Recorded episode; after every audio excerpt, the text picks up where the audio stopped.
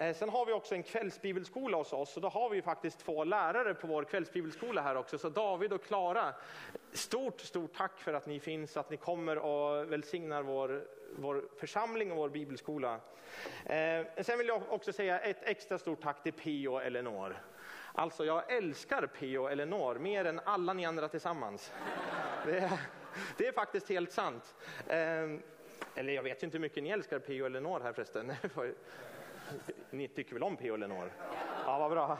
Men alltså stort tack. Vi, jag, eh, alltså man ska väl inte som pastor säga att man är beroende av andra människor så. Man, jag är beroende av den helige ande, men eh, jag är väldigt, väldigt tacksam att för snart fem år sedan när jag åkte ner från Uppsala för att bli pastor i Borås, att det har funnits människor som Pio och Elinor där för mig och Johanna. Ni har betytt så extremt mycket, så jag vill bara hedra er och tacka er för de exempel och all den kärlek och trofasthet och tro som ni liksom hela tiden ger. Så att eh, jag tycker vi kan ge dem en, en applåd. Tacka Gud för dem.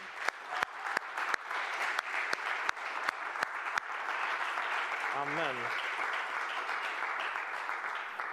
Vad heter det? Jag har ett budskap här idag som har varit snudd på omöjligt att eh, förbereda. För att eh, det är som en, eh, vad heter det, alltså, det är som, typ som en tärning. För att få ihop en tärning så kan man inte bara ha en sida. Att, ja, men spelar du Fia med knuff så gillar du såklart att få sex. Och då liksom måste, för att en tärning ska bli en tärning så måste den faktiskt ha sex sidor. Och jag vet inte hur jag ska få ihop den här predikan för den har lite olika sidor. Eh, men jag kommer, eh, det är en trospredikan här idag. Det är väl en trosförsamling jag befinner mig i. Ja, vad bra. Eh, så att jag ska göra så gott jag kan eh, med att få ut det här. För det är som ett eh, härligt nystan inom mig. Och egentligen så började den här predikan att ta form för eh, ja, men cirka ett år sedan. Så kom jag hem från, eh, från kyrkan eller hade varit på kontoret. Och så precis när jag kör upp för min uppfart så eh, vred av nyckeln och så parkerat bilen och så när jag öppnar dörren så bara hör jag så tydligt ett ord från den helige ande. Och det är att kalla på Josua och Kaleb. Kalla på Josua och Kalebs generation till och med. Och jag bara, oh, det här är ju liksom, det är bra grejer. Så liksom bara, oh, blev du välsignad av det här så kan jag gå hem nu. Men, och det här har så många olika bottnar. Och jag, jag jag började be utifrån det här och tänkte så här, ja, men jag får börja be. När man får ett tilltal från Gud, jag, jag tror så här, det är väldigt viktigt med tilltal från Gud. Det är superviktigt. Men jag tror också det är väldigt viktigt att man får tag på vad tilltalet betyder och att man liksom lever det, så man börjar andas det. Så att jag, jag ikläder mig tilltalet. Att ja, men det här är tilltalet från Gud som jag har på mig idag. Alltså, jag är dönervös inför att predika. Och jag tänkte, men det är ju typ det jag jobbar med. Vilket dåligt yrkesval jag gjorde. Men då är det någonstans jag får lita på att det kanske inte är ett yrkesval jag gjorde, utan ett yrkesval Gud la på mig. Det kanske inte ens är ett yrke, utan det kanske är ett uppdrag som Gud sätter för mig. Så när jag står här och har lite panik så har jag liksom bara lärt mig hitta min grej. Att ja, men jag går ut och så vet jag att jag går ut och gör ett sista kiss under lovsången. Bara för att veta att liksom jag inte blir kissnödig under predikan. Och så kan jag inne på toan säga bara, Gud, hjälp mig! Och liksom jag har gjort det liksom till mitt system här nu. Det är liksom sista så här, Gud hjälp mig i bönen. För att det här är liksom, jag, alltså, jag älskar att göra det här, men jag känner en enorm bävan också. Så liksom att jag behöver klä på mig tilltalet att okej okay, Gud, det här är kanske någonting som du har satt mig till att göra. Och då har det inte med om jag vill eller inte, utan då har det lydia eller inte. Och så att det är jätteviktigt med tilltal. Och jag ska liksom återkomma till vad som menas, eller vad jag tror och är övertygad om menas med att kalla på Josua och Kalebs generation. Men innan jag gör det så vill jag börja med ett annat tilltal. Och det är från Europakonferensen 2015. Brukar ni åka upp på eh, EK? Hashtag EK15. Ja, vad bra. Eh, ett tilltal som kom under den konferensen var trons ande över nästa generation. Är det någon som kommer ihåg det tilltalet? Trons ande över nästa generation. Och 2015 då var jag 29 år. Så att det är liksom, jag tänkte så här, men jag, det är liksom typ jag då. Trons ande. Och det bara liksom landade i mig. Bara, trons ande över nästa generation. Och du vet att jag är uppvuxen med en, eh, att vi har fått hem månadens kassett och grejer uppifrån eh, från, Uppsala.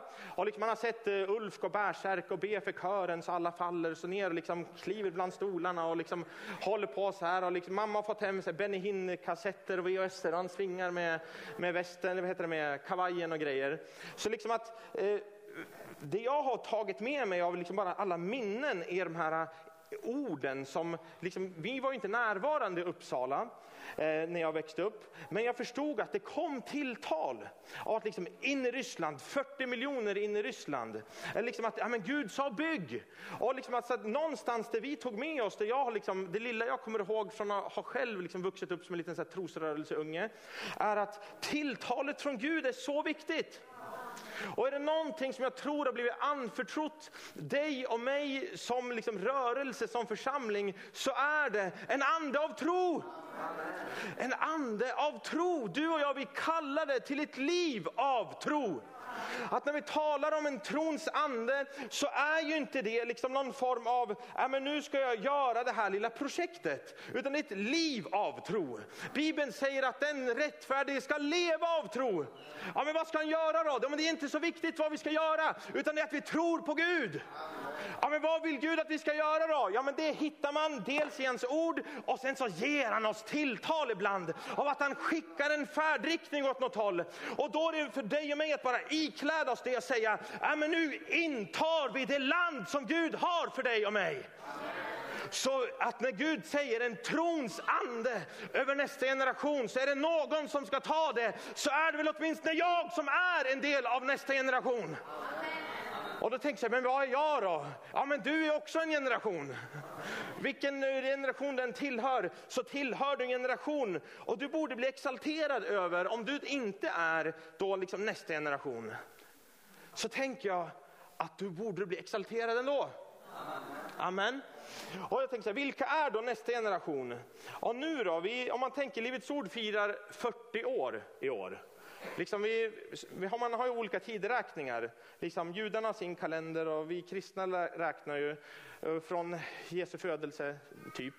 Eh, och sen så har ju liksom muslimerna en annan tideräkning. Vi har från Herrens har byggen. Nej, jag vet inte, men från Livets Ords grundande tänker jag nu då. Så ungefär 40 år. Hur många, år här, hur många här är 40 år eller yngre? Hand upp. Ja men vad härligt. Då predikar jag till dig här idag. Men den här har en härlig twist här, för hur många här är 41 år eller äldre? Ja, vad härligt, för då predikar jag precis lika mycket till dig här. Ja, vad, vad bra. Så att eh, trons ande över nästa generation. Att tro är i första hand inte en lära, utan det är ett liv. Det är ett liv vi lever. Och du vet att ibland så tänker man kanske så här att ja, men tro det handlar om att nu ska vi bygga en större lokal. Nej, men vet du vad? Vi behöver inte ha någon större lokal varken i Borås eller här om inte Gud har ett syfte med det. Att om, det, om vi tänker oss, här är vår trosvandring, där vi fullföljer uppdraget. I Borås har vi vår vision och vårt uppdrag. Här i Sävsjö, Guds kraft, så har ni er vision och ert uppdrag. Och den behöver ni vara lydiga och följa. Så ni behöver gå längs den här liksom, utstakade riktningen som Gud har för er. Och då säger han att, gå ut och gör det här nu. Nu vet jag inte riktigt vad det är för vision ni har. Men jag antar att det är någonting väldigt trosfyllt och bra. Och här, när ni gör det, då kommer det uppstå massa saker. Som att ja, men vi kanske skulle behöva en större plats att samlas på. Ja, men då har inte ni lite en, en blindtarmstro för det, utan då har ni en tro för det uppdrag som Gud har för er. Och då så kan ni tro Gud om större lokaler. Och då kan ni tro Gud om ett större liksom, impact på Sävsjö. Då kan ni tro Gud om ett ännu större utökat område över Sävsjö, ut över hela vad heter det, skånska, eller säga, småländska höglandet. Jag har sovit på hotell Höglandet i natt. Eh, så att tro handlar om en livsstil och inte om ett projekttro. Och vad är det vi ska ha tro till? Vad är det vi ska ha trons ande till? Det är att utbreda Guds rike. Vi ska utbreda Guds rike, det är därför vi är här. För att vi ska utbreda Guds rike oavsett om du är 40 och yngre eller om du är 41 eller äldre. Så vi satta här på den här jorden för att utbreda Guds rike. Ni ska göra det här i Sävsjö, jag gör det i Borås och om det är någon som kommer från någon annanstans så får väl du göra det där du är. Men trons ande är till för att låta hans rike bryta fram. Och du vet att vi behöver ha lite tro för att gå igenom olika omständigheter. Jag vet inte om ni har märkt det, men att det är en väg kantad av hinder att jobba i kyrkan. Jag vet inte om ni har märkt det? Det uppstår olika saker. Liksom, det är inte alltid kommunen håller med oss om vår vision. Eller vad vi vill göra. Eller vår skola framför allt. Vi har en kommunpolitiker i Borås som har gjort det sitt livs uppdrag att förbjuda kristna skolor. Och då tänker jag, Gud välsigne dig, vi skickar en världen idag till dig varje, varje gång. Vi har en gåvoprenumeration till honom som han faktiskt uppskattar. Ja, så att det är liksom, vi, vi möter på olika, lite olika kantigheter och motstånd ibland. Men en ande av tro banar en väg och bryter fram ändå. Så jag tänkte bara jätte, jättekort här nu. Vad är en församling för någonting? Jo, men vi är ju Guds rike på jorden. Det är det vi är. Att, och lite övergripande. Vad gör riken? Nu får man tänka lite medeltida här kanske. Eh, men alltså rike, vi är i konfrontation med ett annat rike. Det är liksom, vi, nu för tiden vill man ha fred överallt och det är jättebra. Vi, det är jätte, jättebra med fred. Men när det kommer till den andliga dimensionen så säger Jesus själv i Matteus 16 när han talar till Petrus och säger så här, jag säger dig Petrus att den här uppenbarelsen av vem jag är, det är inte, det är inte någon, någon människa som har gett dig den här uppenbarelsen, utan det är en verk från din far i himlen. Den helige andes verk, alltså är all tro omöjlig. Och all tro är kopplad till ett rike som är i opposition mot helvetets portar. Han säger så här i Matteus 16 och vers 15. Och ni, vem säger ni att jag är? Och Simon Petrus svarade, du är Messias, den levande Gudens son. Jesus sa till honom, salig är du Simon, Jonas son, för det är inte kött eller blod som uppenbarat, för dig, uppenbarat det här för dig, utan min far i himlen. Och jag säger dig, du är Petrus, och på denna klippa så ska jag bygga min församling, och helvetets port portar ska inte få makt över den. Jag ska ge dig himmelrikets nycklar och allt vad du binder på jorden ska vara bundet i himlen och allt som du löser på jorden ska vara löst i himmelen. Så är inte det helt fantastiskt att det första Jesus säger när han liksom bara nämner ordet församling är nu är det krig. Det var ingen som var exalterad över det.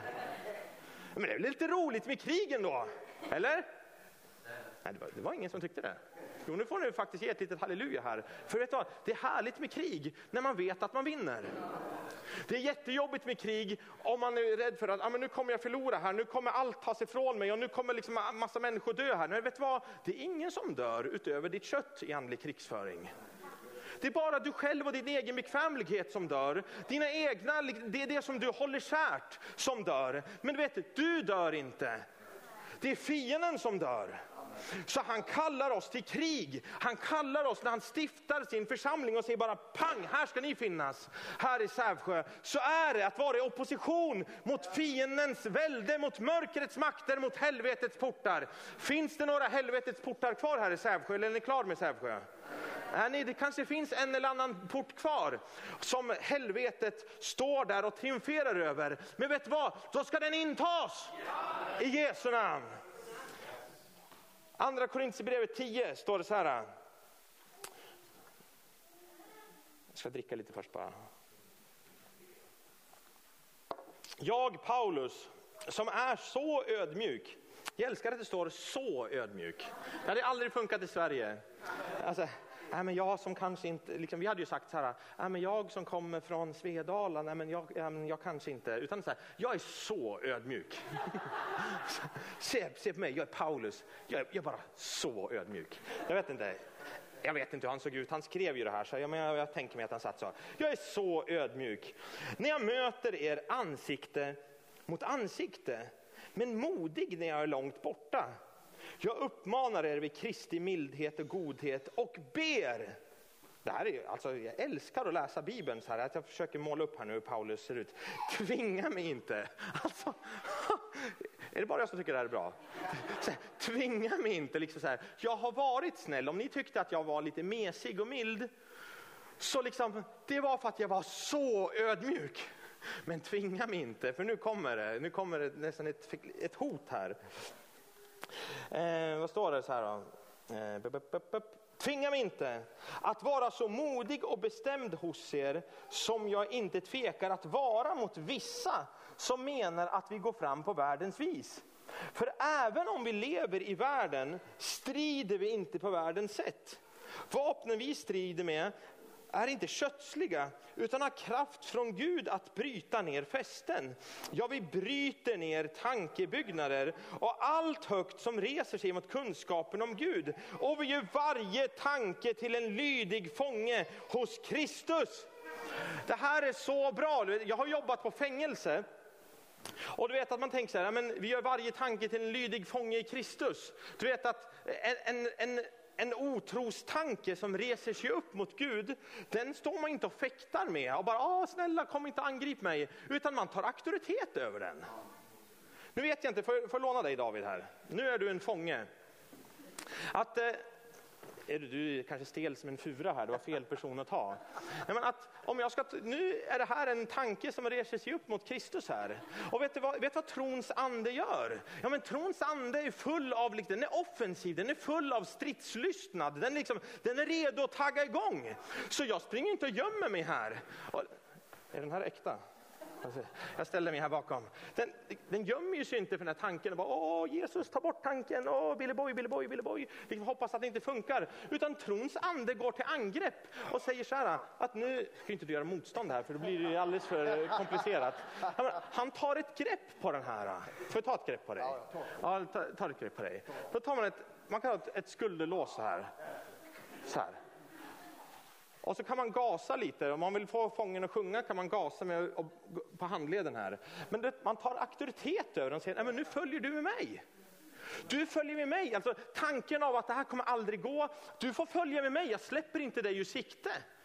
Jag, jag tar med dig vart du än går. Jag, liksom, du är under min lydnad nu. Jag har dig i mitt grepp. I Jesu namn så är du under Jesus auktoritet. Så du ska inte springa iväg någonstans och smitta andra med att det här aldrig kommer gå.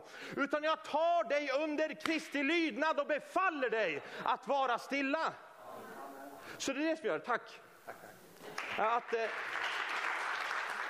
så att vi behöver vara fyllda av tro.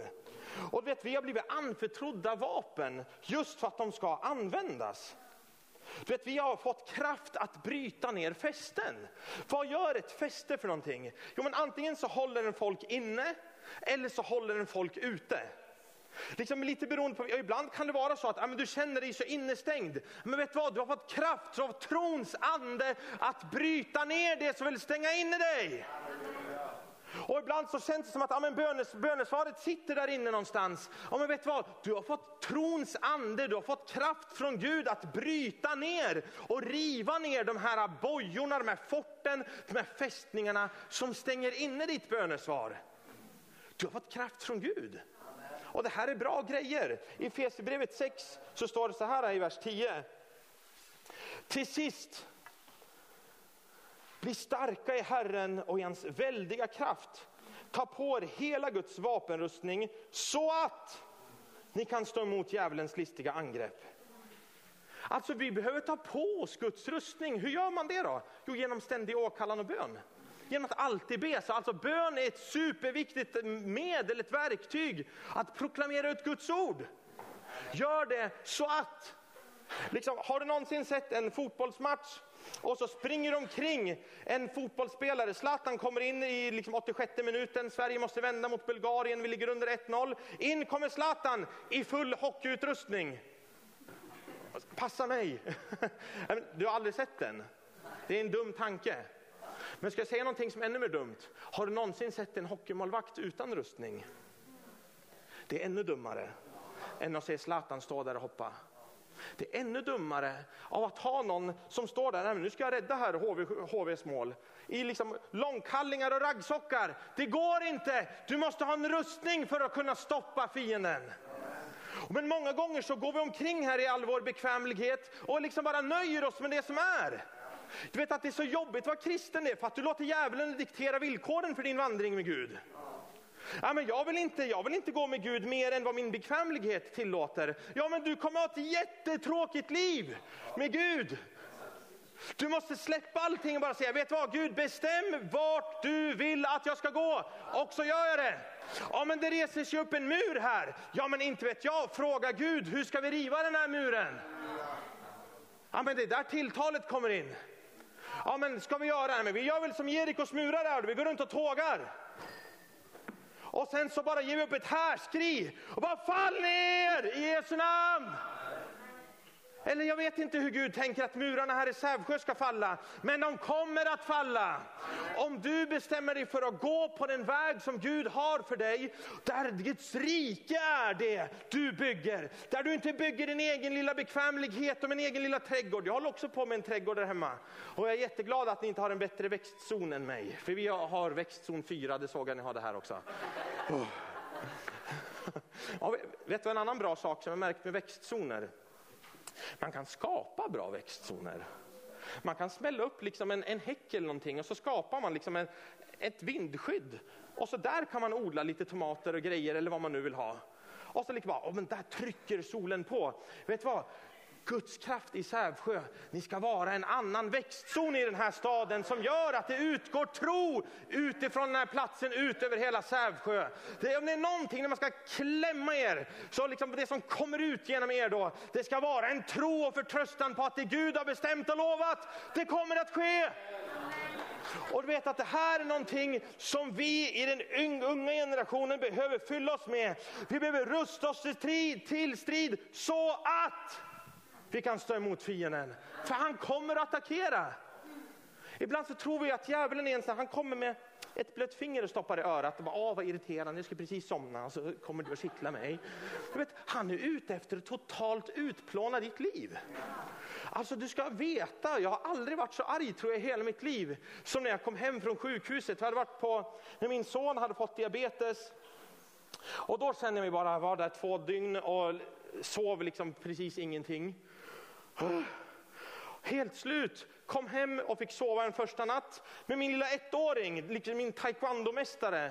Som bara så här, mamma, liksom tittar på mig så här, du är skäggig och ser inte alls ut som min mamma, vart är min mamma?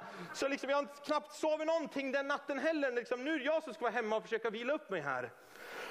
Men då så tack gode Gud hade min mamma kommit hem då så att när jag vaknade upp den, den första natten där så bara kom jag typ vid sju på morgonen och så här, snälla mamma, ta alla mina barn och bara ta dem bort från mig just nu. Liksom gräv en grop och bara lägg dem där, bara någonstans där de inte är i närheten av mig och min sömn.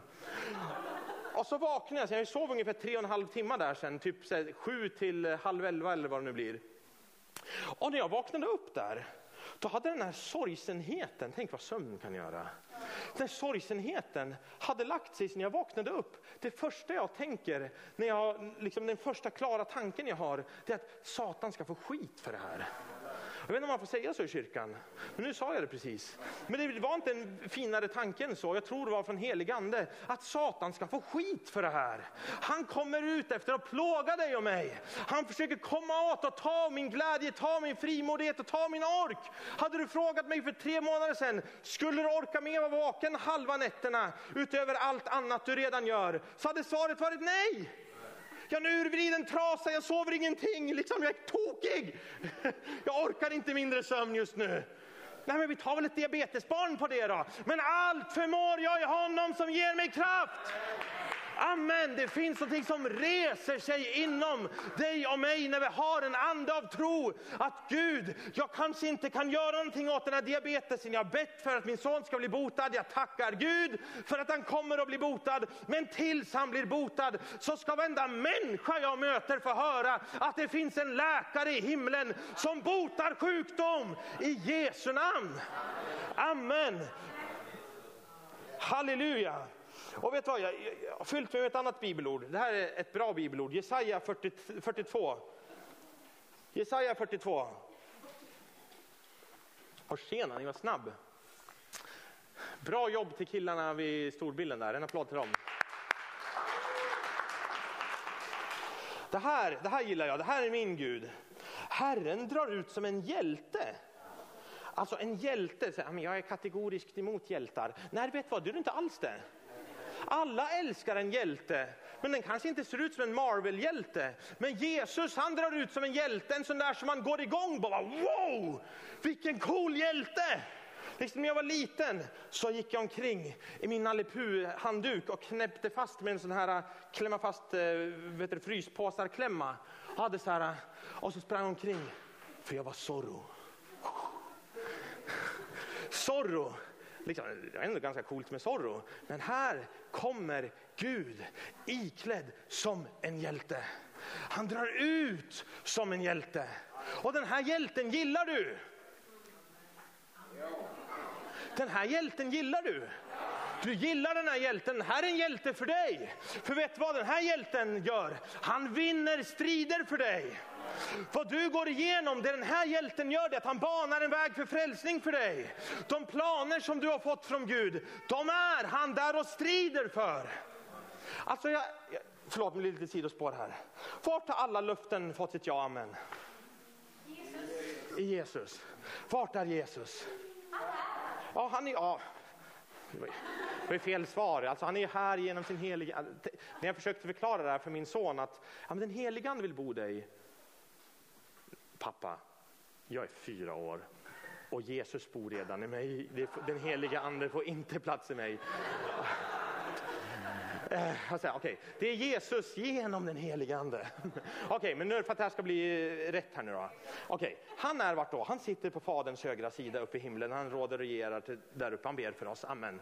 Det, men han är här också. Det är helt, helt rätt.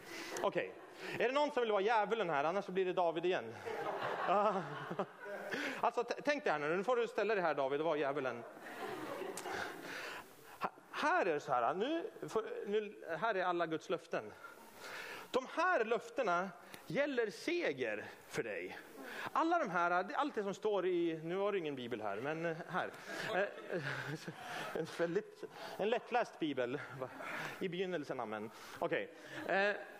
Här inne finns det alla löften som gäller, som bara talar liv, välgång, seger, liksom utvidgning, allting. Allting har liksom Gud knutit samman med Jesus. Och vad är det som händer sen när Jesus åker upp till himlen? Det, jag, jag, fick bara en bild så här. Här står alla lärjungarna och tittar upp mot Jesus. Nu är jag Jesus och här är djävulen. Så lärjungarna, är det någon som vill, du får vara, ni får vara lärjungar här nu. Så står ni här och tittar på mig och säger, nu tar jag med mig alla bönesvaren, här tar jag med mig segern för er. Och liksom, ni är glada. Och så tittar ni på mig när jag rycks upp till himlen. Och ni tittar på mig och liksom, ni förstår inte det här nu, men, men Satan förstår. Och han står och tittar på mig också och ser att upp till himmelen, till Faderns högra sida, där han råder och regerar, där åker han med alla bönesvar för dig och mig. Vad ska djävulen göra åt er? Han står där och hoppar. Jesus kom ner igen. Nej, han säger han bara, liksom, jag åker upp med alla svar som finns för genombrott för dig. Han åker upp till himmelen och jag bara fick den här bilden. Tack, ni är duktiga ni är. Jag bara fick den här bilden och vet, jag började skratta. Jag hade ett, ett, eh, en, en, en brottningskamp, jag höll på att be till Gud. Och bara så Gud, du måste ge mig bönesvar. Ja, men vart är ditt bönesvar David? Ja, men den är uppe med dig Jesus. Och vart är djävulen någonstans? Ja, men han är här. Och vad kan då djävulen göra åt bönesvaret? Ingenting! Det är bra grejer! Jag är helt hundra på att när någon hade liksom stått där med sin kikare och tittar upp på Jesus och liksom sett, nej men nu kan jag inte se honom längre, nu är han bort, bort på andra sidan molnen. Då tog djävulen upp sin ännu större kikare och tittade på Jesus. Och när Jesus ser att det är bara djävulen kvar, jag är helt hundra på att han bara... Han gjorde en liksom löje av honom. Det står det att han gjorde det. Han gjorde löje, i Kolosserbrevet står det att han gjorde löje av Satan. Så nu är vi att Gud äggar sig. Förlåt. Jag sa att det inte skulle bli en strukturerad predikan, så ni är förvarnade. Okay. Så Herren drar ut som en hjälte. Han äggar upp sig med en krigares iver. Han ropar högt. Det har vi ju slutat med nu för tiden. Nej, det har vi väl inte. Han ropar högt. Han höjer härskri. Ja, men det här älskar jag. Ropa, det gör man ändå lite grann med värdighet och kontroll på rösten. Men härskri, då är det så här, äh, skriker så att man låter som en pubertal tonåring, halsen spricker. Ah! Eller hur? Då skriker man bara. Och sån är Gud. Han bara ger upp ett härskri. Varför? För att han visar sin makt mot sina fiender. Vet, han, han, bara står där och, och liksom skryter över sin styrka. Liksom har ni, har ni inte, kanske inte ska se sådana filmer, men liksom gamla medeltida filmer, de står där och ska kriga, de står och, liksom och slår med sina spjut eller slår med svärd mot sköldarna så här och bara väsnas. Liksom, nu är det vi som är här och liksom, hör vad liksom, jobbiga många vi är och jorden mullrar. Vet så gör Gud. Och han gör det sjukt bra också. Han står där och liksom bara äggar upp sig själv. Så han, han kommer taggad till striden, men han vevar upp sig själv lite extra för att nu rackarns så ska jag använda dem som vänder sig mot mig. Mina ögon överfar hela jorden, står det. För att bistå dem med kraft som i sina hjärtan hänger sig åt honom. Så han står där och väntar på, finns det någon i Sävsjö som är redo att tro på mig idag? Finns det någon som är villig att ta löftena? Är det någon som är villig att ta tilltalet? Är det någon som är villig att försaka sitt liv och bara böja sina knän med bönens altare för att strida för mina syften? Han äggar sig som en stridsman. Han höjer sin röst, han ropar, han ger ut ett härskri och han har redan börjat trigga fienden med gosse Satan vad du kommer få pisk. Vänta bara tills de här går ut också. När de är klara i bönemötet och de går ut för att inta staden. Du ska bara veta vad det kommer kännas för dig Satan. Så står han under tiden ni ber. Men det tror jag inte, men det stod ju så här precis. Eller hur? Så det här är den Gud är. Och han vill att vi ska tro på honom. Och vet vad? Det finns mer. Det finns mer. Det finns mer än vad du har sett. Det finns mer än vad du har fått uppleva. Det finns mer av Guds rikes härlighet och genombrott i Sävsjö idag. Det finns mer. Det finns mer av vad Gud har för dig och mig. Trons ande, det är det som har byggt de här församlingarna. Den här församlingen är byggd genom trons ande. Den här församlingen är, kommer till varenda stol du tittar på, scenen, allt här. Det är trons ande som har banat en väg för allt du kan ta på. Men vet du vad? Det finns mer. Det finns mer utanför fönstret här. Det finns mer av Guds rikes härlighet i den här staden. Det finns mer. Amen. Och här behöver du och jag tro det här. Vad är det trons ande vill göra med nästa generation? Vi som är under 40. Inta det här landet. Han vill inta det här landet. För att vi måste tänka längre och djupare än bara vår egen bekvämlighet. Vi måste tänka djupare och längre. Det här landet håller på att gå i en riktning som inte är helt bra. Gud kallar dig och mig i Sverige idag för att inta det här landet. Guds rike behöver få genomslag och inta Borås, Sävsjö, Uppsala, Göteborg, vart helst vi är. Så är Gud bara kallat oss till att stå i position för honom och säga vi tar landet. Vi tar landet. Och här, vi kallar det till andligt genombrott. Och det finns vissa bibelord som ibland bara kommer så här, så bara boom exploderar bröstet på en. Och ett sånt bibelord är Domarboken 3. Domarboken 3 och vers 1 och 2. Och då står det så här. Dessa var de folk som Herren lät bli kvar för att med dem pröva alla israeliter som inte hade varit med om krigen i Kanan och för att lära Israels barn att föra krig, de som inte hade varit med om det förut.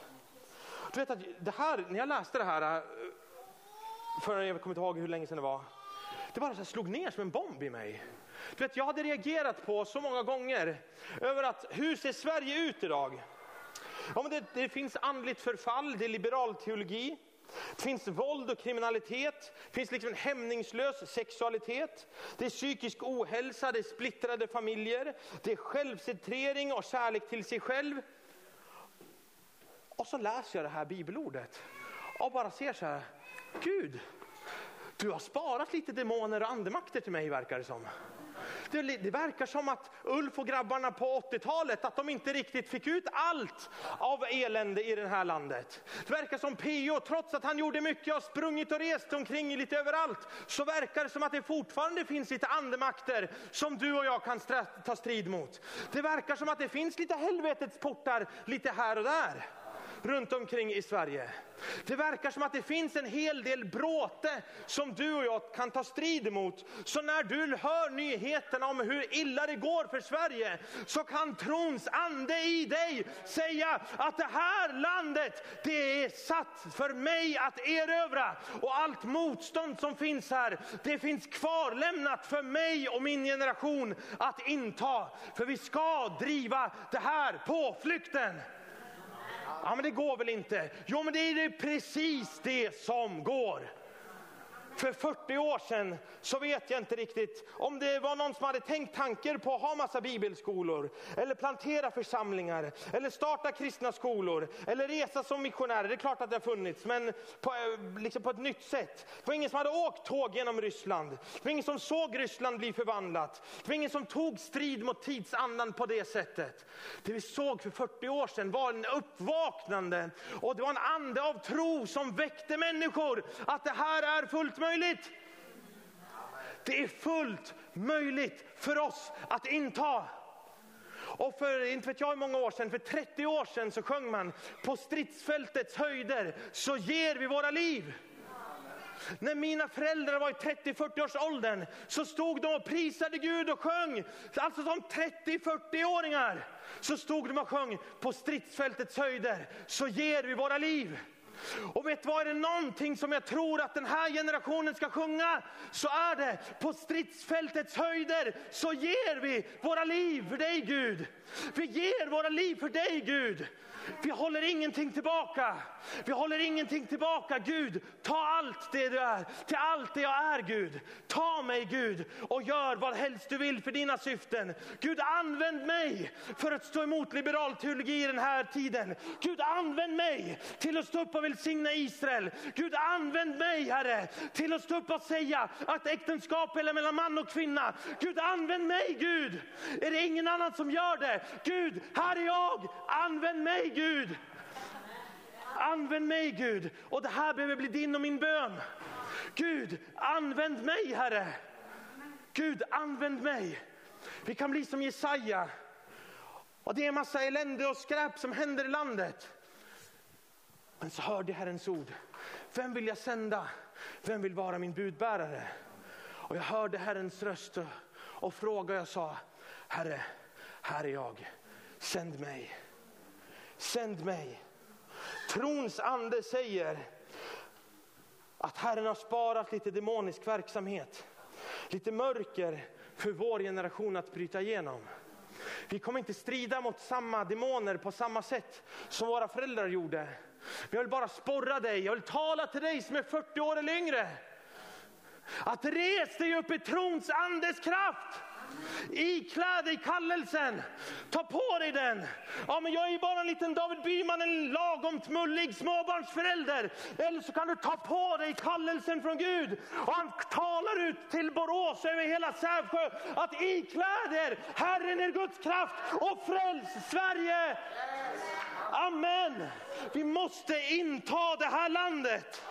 Och du vet att det här, amen.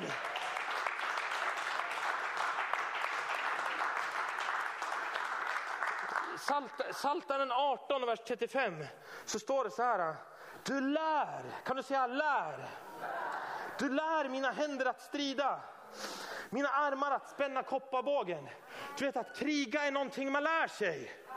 Du bara säger inte så här, här bred din marmeladmacka ut i kriget. Utan du måste gå ut med rätt utrustning. Du måste ha på dig trons sköld, frälsningens hjälm. Du måste ha på dig beredvillighetens skor. Du måste ikläda dig det här så att du kan stå emot djävulen. Du behöver ikläda dig detta. Och du lär mina händer att strida, mina armar att spänna kopparbågen. Vilka är det som ska lära den här generationen att strida? Och då kom vi tillbaks till bilen för typ ett år sedan. Kalla på Josua och Kalebs generation. Vem ska lära den här generationen att strida? Jo, det är Josua och Kaleb. Och vilka är då Josua och Kaleb kan man tänka sig. På ett sätt så ser man att i förhållande till Mose så är det nästa generation. Det är han som dröjde kvar vid uppenbarelsetältet. Det är han som ville vara kvar i Herrens närvaro. Det är han som ville vara kvar där. Men i förhållande till dem som skulle inta landet så var han generationen som hade gått före. De som hade varit och bespejat landet och i tro hade hållit fast vid det. Hela deras generation behövde dö ut i öknen. Men det fanns en generation som inte hade böjt sig. Det fanns en generation som inte blev avskräckta av, av vittnesbörden. Ja, men det är så starka andemakter i det här landet. Jantelagens filt ligger tungt över oss. Det var några som inte hade böjt sig för tidsandan. Det var några som hade varit med och åkt tåg genom Ryssland. Det var några som hade startat friskolor. Det var några som hade startat olika typer av bibelskolor. Det var några som hade planterat församlingar. Det var några som hade gått in i landet och sett att det var gott. Så Gud bara kommer till mig som en mening och bara säger David, du måste kalla på Josua och Kaleb att inta sina positioner. För vilka var det som ledde generationen yngre att inta landet? Det var Josua och Kaleb. Det var de som hade bevarat tron, de som hade gått före. Så du som är över 40 år, du som har varit med och åkt tåg genom Ryssland, du som har varit med och planterat skolan här, du som har varit med och bett och trott och gett in i den här lokalen. Res dig upp i Herren din Guds kraft och fräls Israel, fräls Sverige, fräls Sävsjö. Ni måste inta era positioner. Du vet att det står så här i, i det, första kor 14 att om trumpet, trumpetstöten är otydlig, vem gör sig då redo till strid? Och vet varför finns de här trumpetstötarna? Jo, det finns olika trumpetstötar som man använde för att bara basunera ut att nu kommer fienden emot oss. Eller olika saker som hände runt omkring städerna. Och när de då ropade ut den här tonen, bara, inte vet jag hur det lät. Då börjar man mobilisera sig.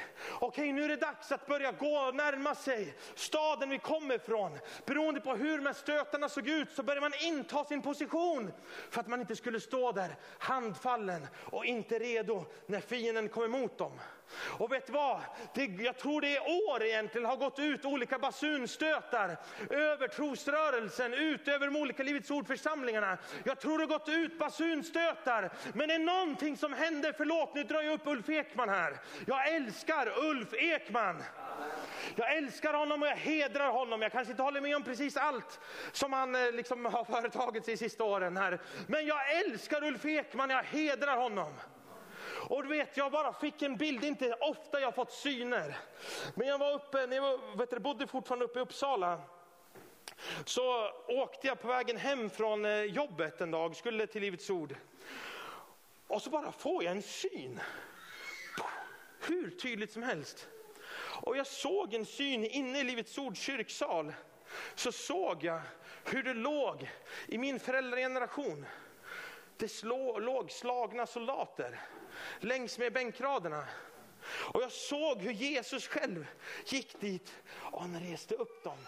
Men han reste inte bara upp dem, utan han satte även, vad heter det, såna här, liksom emblem. Han satte dekoration på deras bröst och sa, jag befordrar dig. Jag ställer dig upp och jag befordrar dig.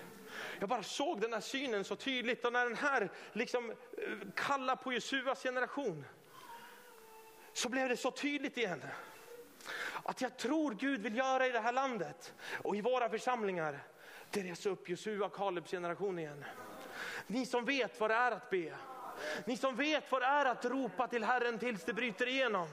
Ni som vet vad det är att dansa och fröjda sig inför Herren, vår Guds ansikte. Ni som vet vad det är med andligt genombrott. Ni som vet vad det är att bryta igenom. Ni som vet vad det är att springa genom otrons murar. Ställer upp.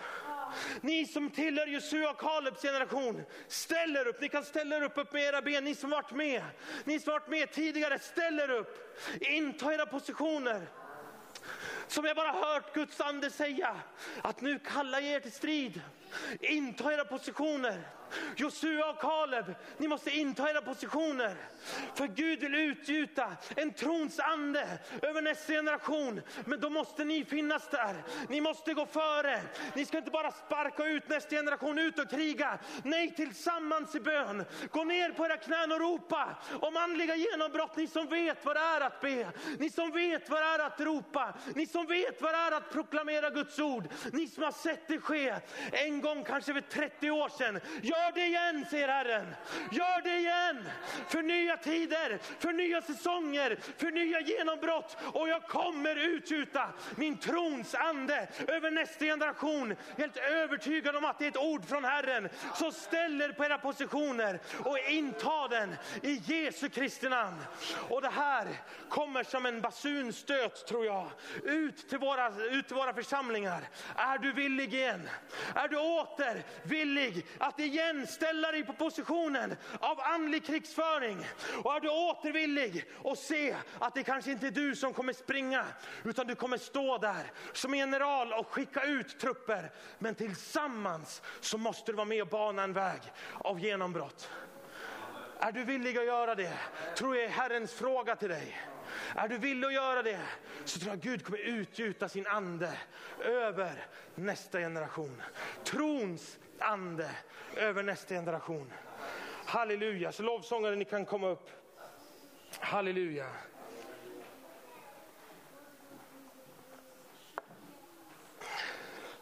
Halleluja. Jag tror det här är ett, ett, ett, ett kall på uppvaknande. För lika viktigt som det är att ni som är äldre ställer er upp.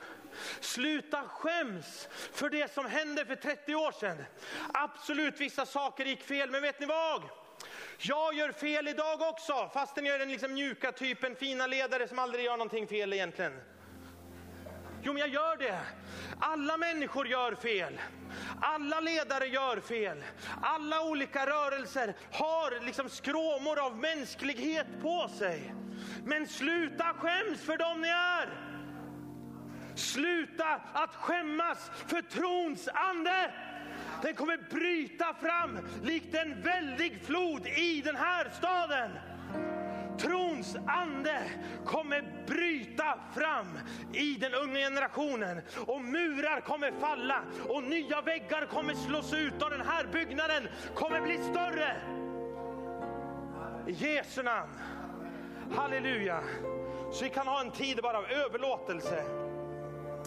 Halleluja. Åh oh, Jesus, jag tackar dig. Åh, rabassa barakandere sipi alalakandoro soromboroki alalagea. Halleluja, ni får jättegärna ställa er upp om nu Herren välsignat dig med ben. Halleluja, sibora barakandoro sorolololondia. Åh, oh, halleluja, du kan få börja be i tungor om du vill. Åh, oh, rabassa barabando rosso, rabakando rosso, robondo rololonde deia. Åh, rabassa bando rosso,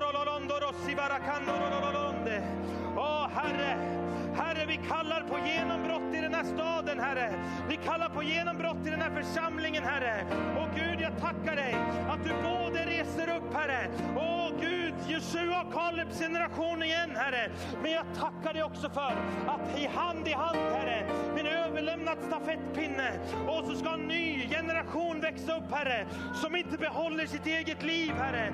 Ta det som sitt, Herre, utan ger det till dig, Herre, som försakar sitt liv för dig, Herre. Gud, jag tackar dig. Rabakanderekea. Gud, jag tackar dig för ett andlig vår, Herre. En andlig vår i den här församlingen. En andlig vår, Herre. En andlig vår, Herre. En andlig vår, Gud, en andlig vår, Herre. Gud, där jag tackar dig att man återigen kan höra turturduvans eh, sång sjunga i landet, Herre. Det kommer en ny vår. Det kommer en ny vår över den här församlingen. Det kommer en ny vår över det här landet. Det kommer en ny vår. I Jesu namn. I Jesu namn. I Jesu namn. Halleluja. Oh, rabassa kandoro sabarakea.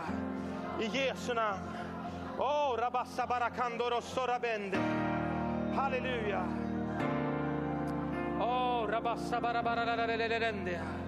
Åh, oh, halleluja. Åh, oh, halleluja. Oh,